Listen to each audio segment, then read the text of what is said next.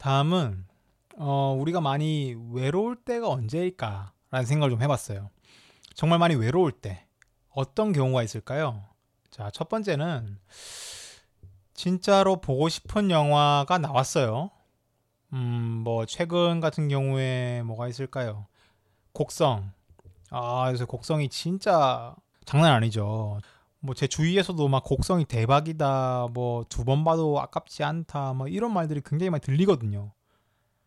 근데 저는 아직 안 봤어요. 저도 빨리 가서 보고 싶은데 왠지 혼자 가긴 싫은 거예요. 왠지 그냥 또 무섭대요. 이게 되게 뭐 얼마나 무서운지 뭐가 무서운지 모르겠어요. 다들 스포일러 하려고 하는데 제가 이제 막았거든요. 이제 그래서 얼마나 무서운지 모르겠는데 되게 뭔가 무서운 분위기를 만든다고 하나? 아무튼 정말 혼자서 이렇게 영화관을 잘 못 가겠는 거예요. 누군가 같이 가고 싶은 거예요. 막 같이 보고 싶고.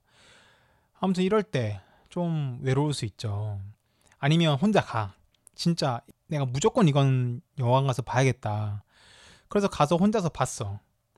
근데 너무 재밌어요.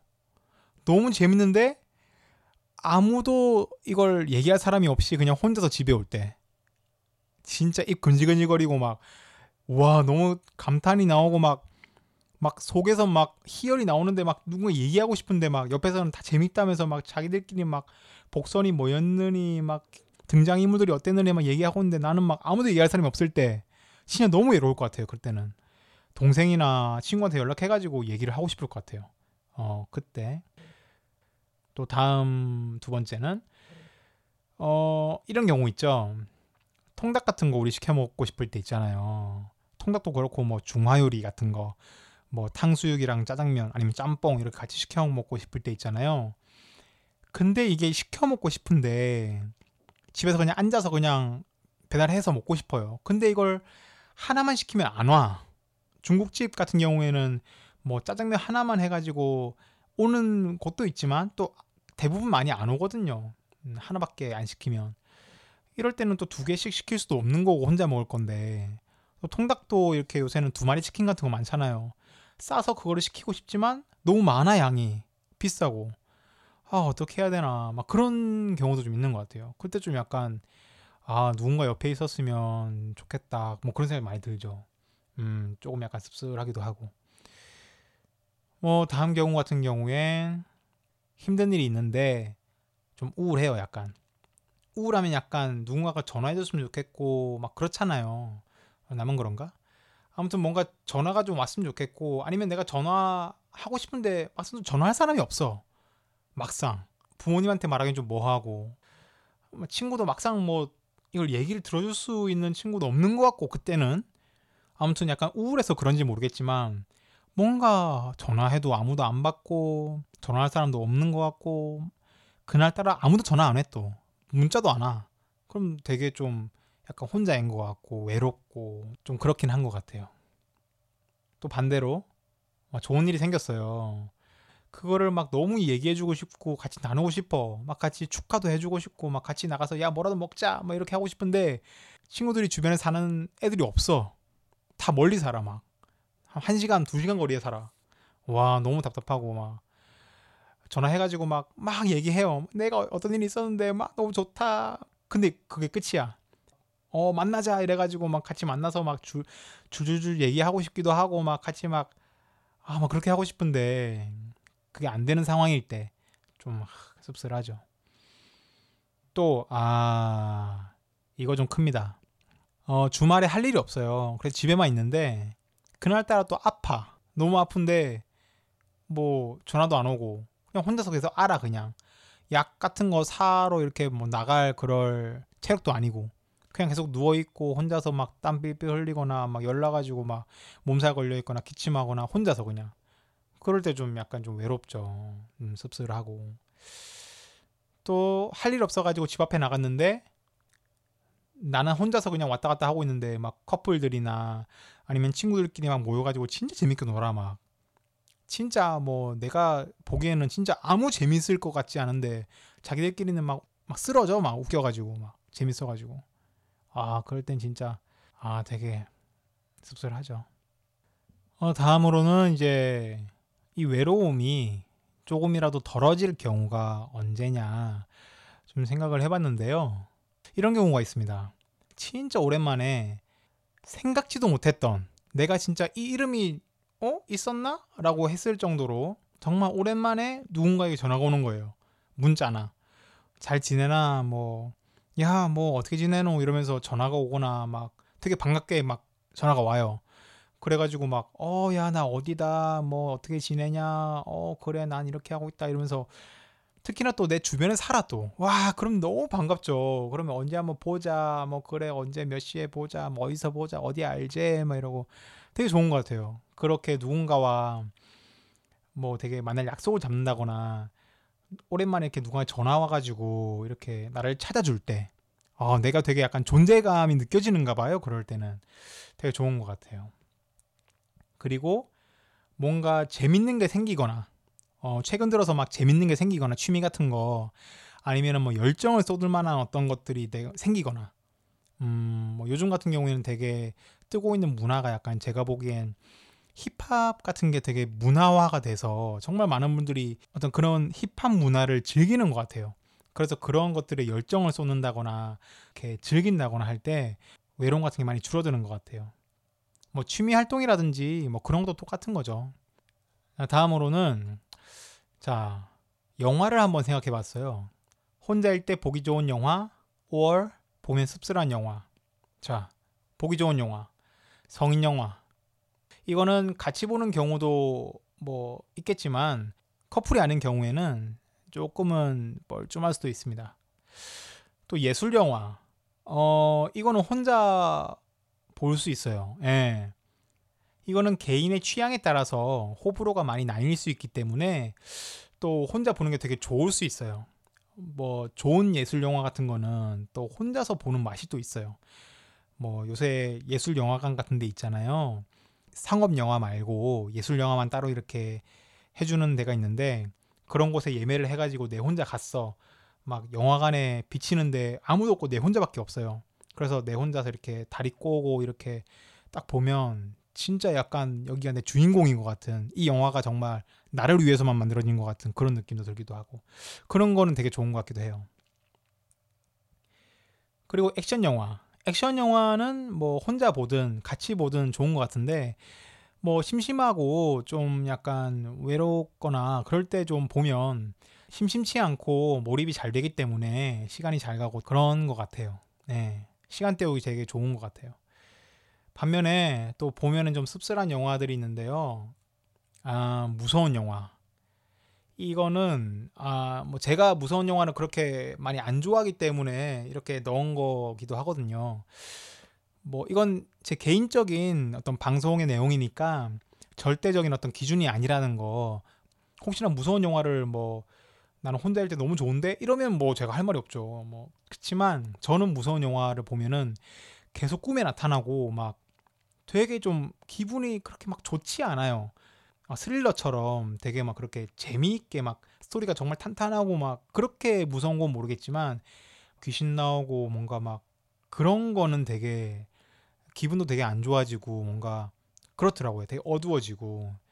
아예 무서운 거 볼 때는 차라리 여러 사람이 같이 보던가, 그래서 진짜 비명 지를 때 같이 비명 지르고 막 이게 되게 좋은 것 같아요. 무서운 영화를 제가 예전에 이제 주온이라는 영화가 있었는데, 그 영화를 저희 집에 이제 친구들 불러가지고 6명, 8명? 그렇게 이제 이불 뒤집어 쓰고 이제 본 적이 있었거든요. 그때 진짜 재밌었어요. 모니터가 정말 조그마한 거였는데, 그 조그마한 걸로 어떻게 그걸 다 봤는지 모르겠어요. 근데 다 불 끄고 이불 뒤집어 쓰고 막 라면 다 끓여 먹고 나서 이렇게 봤던 건데, 그때가 잊혀지질 않아요. 너무 재밌었고, 정말 되게 무서운 영화를 봤음에도 불구하고 되게 재밌었던 기억이 나요. 자, 다음으로 보면 지금 씁쓸한 영화 말씀드리고 있습니다.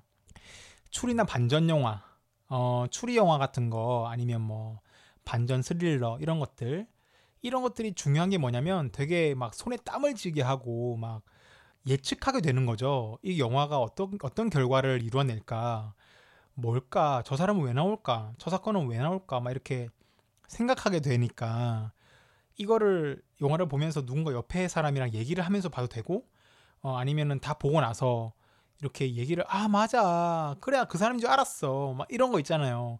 그게 복선이었네 이러면서 누군가와 얘기하면서 보면 되게 재밌거든요. 그게 아무튼 전 진짜 이런 거 좋아합니다. 다음으로 보면 씁쓸한 영화 코미디. 코미디 같은 경우엔 좀 웃긴 것도 뭐 마찬가지예요. 코미디 영화도 그냥 혼자 봐도 재밌는 그런 영화들이 있는데 저 같은 경우에는 진짜 코미디 영화도 같이 보면 되게 재밌을 것 같아요. 옆에서 막 같이 웃고 야 저거 봤냐면서 어떻게 저렇게 하냐면서 막 이렇게 얘기하는데 그러면 영화가 주는 어떤 재미도 배가가 될 것 같고 그런 게 되게 좋은 것 같아요. 지금까지 저희가 혼자일 때 보기 좋은 영화와 보면 씁쓸한 영화를 얘기를 해봤는데요. 지금은 이제 이 외로움이라는 거 덜기 위한 방법이 있을까 좀 생각을 해봤어요. 그래서 많은 분들이 이 외로움이라는 것을 덜고 싶지만 막상 외로우면은 이 외로움을 떨치기 위해서 뭘 하는 것조차도 되게 좀 힘들잖아요. 외로움을 덜기 위한 방법들을 한번 생각해봤어요. 새로운 사람들을 사귄다, 뭐 동호회 같은 거, 아니면 새로운 경험들을 해본다. 뭐 평소 해보지 않았던 거, 가보지 않았던 곳 가보고, 뭐 만나지 않았던 사람들 한번 만나보고, 이태원 같은 데 가가지고 한번 왓썹 이렇게 외국인들한테 한번 해보기도 하고, 새로운 걸 한번 해보는 거죠. 그냥 새로운 자극 같은 게 되게 약간 재미가 있으니까 삶의 의욕 같은 것도 좀 더 이렇게 줄 수 있고 하니까. 또 다른 방법 같은 경우에는 연애를 시도해보는 것도 되게 좋은 방법 같아요. 뭐 외로움을 떨치기 위해서 연애를 시도한다기보다도 평소에 좋아했던 관심이 있었던 사람에게 좀 적극적으로 대시를 해본다거나 해서 좀 연애를 하게 되면 되게 좋거든요. 왜냐하면 애정을 나눌 수 있는 사람이 생긴다는 건 참 좋은 에너지를 나눌 수 있는 거 아니겠어요?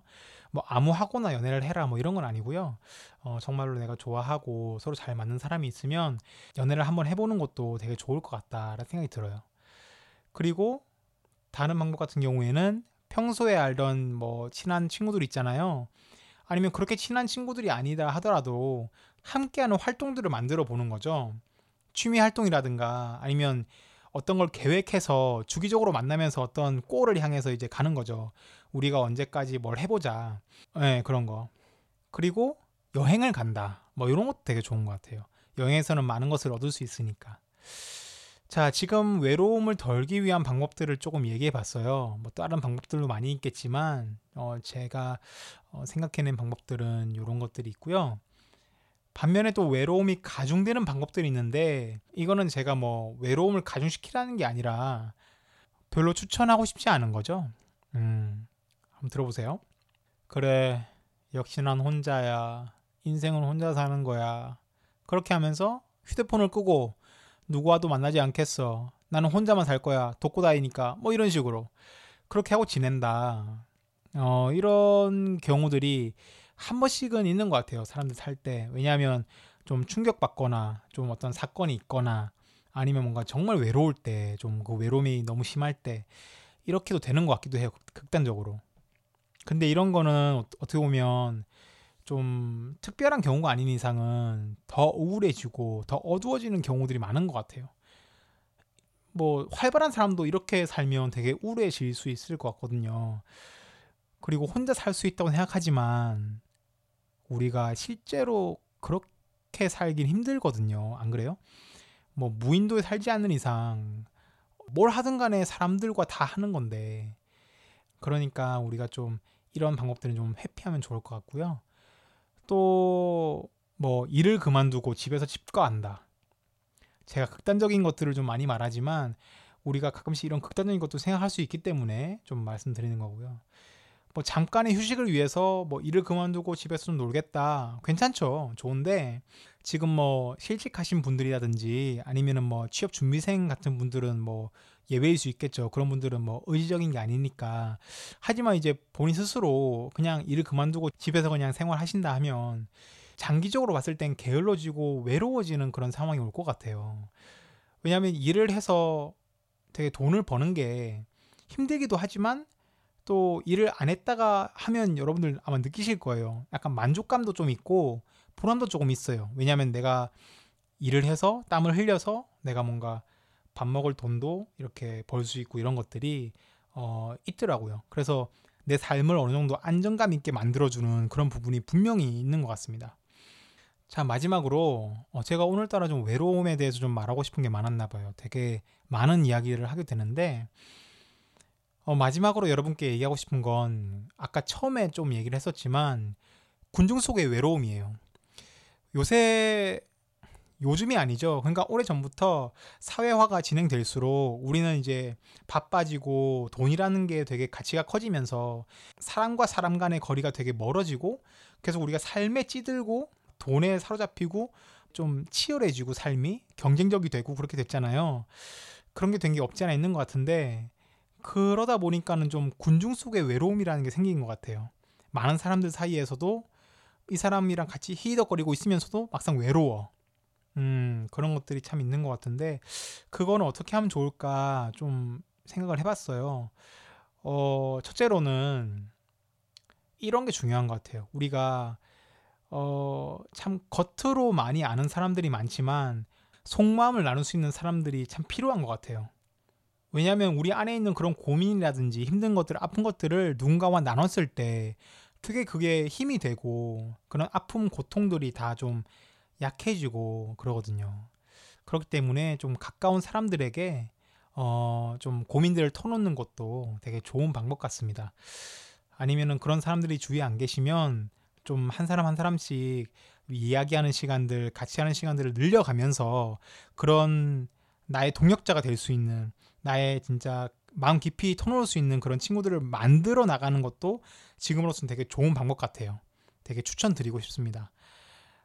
그리고 쉬는 시간을 가지는 것도 또 좋은 방법인 것 같아요. 두 번째 방법이거든요. 쉬는 시간을 가져본다. 일이 너무 빡세요. 제 주위에도 그러신 분들 되게 많은데 일이 너무 빡세니까 뭐 어떤 삶에 대해서 생각할 여유도 없고 너무 삶 자체가 너무 여유가 없고 우울한 거예요. 아, 좀 뭐 일을 그만두라는 게 참 너무 극단적인 말이지만 뭐 좀 계획을 잡고 장시간의 어떤 나의 인생을 위해서 좀 어느 정도의 쉬는 시간을 좀 주는 것도 좀 좋은 전략이 아닐까라는 생각이 좀 들기도 해요. 상황에 따라서. 그리고 쉬는 시간을 가질 때에 뭐 자연이라든가 여행을 간다든가 뭐 아니면 부모님이 있는 집을 간다든지 뭐 친구들, 가족들 좀 이렇게 그 같이 있는 시간들을 많이 보낸다면 되게 좀 좋은 그런 쉼이 되지 않을까, 또 외로움 같은 것도 많이 좀 없어지지 않을까 생각을 해봅니다. 또 마지막으로 만약에 원래 외로움을 좀 많이 타시는 분들이 계세요. 그러니까 내가 혼자 있어도 외롭고 같이 있어도 외롭고 좀 우울함도 되게 많고 약간 그런 성향들이 있으신 분들이 계신 것 같아요. 제가 봤을 때는 이런 부분들은 좀 깊이 있게 고민도 해보고 생각도 해볼 필요가 있는 것 같아요. 왜냐하면 이 우울함이라든지 외로움 같은 게 장기간으로 볼 때는 참 많이 삶을 지치고 힘들게 하잖아요. 그렇기 때문에 이걸 좀 많이 해결했으면 좋겠는데 물론 어떤 예술가적인 어떤 기질이 있으신 분들에게는 그런 것들이 어떤 예술적인 승화에 도움이 되기도 하겠지만 만약 이런 것들 때문에 많이 힘드시면 좀 상담을 받아보신다든가 지인들에게 도움을 요청하시는 것도 되게 좋은 것 같아요. 많은 심리학 분야에서 말을 하기를 어릴 때의 부모와의 어떤 관계가 우리가 자라나는 데 있어서 많은 것을 결정한다라고 말을 하잖아요. 그래서 어렸을 때 엄마가 만약에 아기를 많이 방치해 두거나 많이 어떤 좋은 피드백을 주지 않았다 하면 아이들도 굉장히 자기 스스로에 대해서, 자기 존재에 대해서 굉장히 좀 많이 자책감을 가지게 되고 실제로 그럴 상황이 아님에도 불구하고 스스로를 많이 자책하게 되고 우울함에 많이 빠지게 되고 약간 그런 게 좀 있다고 하더라고요. 그래서 이런 부분에 대해서는 제가 전문가적인 게 아니기 때문에 깊이는 말씀 못 드리겠지만 좀 주변 지인들이나 아니면 또 상담 같은 것도 좀 받아보시는 것도 되게 좋은 방법일 것 같은 생각이 듭니다. 상담이라고 하면 되게 많은 편견들이 있는데 근데 우리가 솔직히 문제 없는 사람들이 어디 있겠어요. 그냥 다 부족한 사람들이고 다 외로운 사람들이고 다 한 가지씩 이상은 뭔가 부족한 부분도 있고 뭔가 치부들이도 있을 거고 그런 것들을 그냥 가만히 냅두는 게 오히려 더 안 좋지 않나. 그런 것들을 빨리 우리가 찾아내고 좀 고쳐나가고 그렇게 하는 게 되게 좋은 거 아닌가라는 생각이 들기도 합니다. 되게 오랜 시간 동안 외로움이라는 주제에 대해서 오늘 좀 많이 말을 했어요. 그래서 좀 듣기 지루하시려나 라는 생각도 좀 들기도 했는데, 정말 외로움이라는 거를 저도 많이 생각을 했었고 고민 많이 했었던 부분이기 때문에 제가 한 이 방송이 조금이나마 도움이 되고 좀 약간 위로도 되고 공감도 되고 그랬으면 좋겠다는 생각이 듭니다. 어쨌거나 이 방송 들어주셔서 너무 감사드리고요. 다음에 더 좋은 주제로 찾아뵙도록 하겠습니다. 지금까지 미스터 한이었습니다. 감사합니다.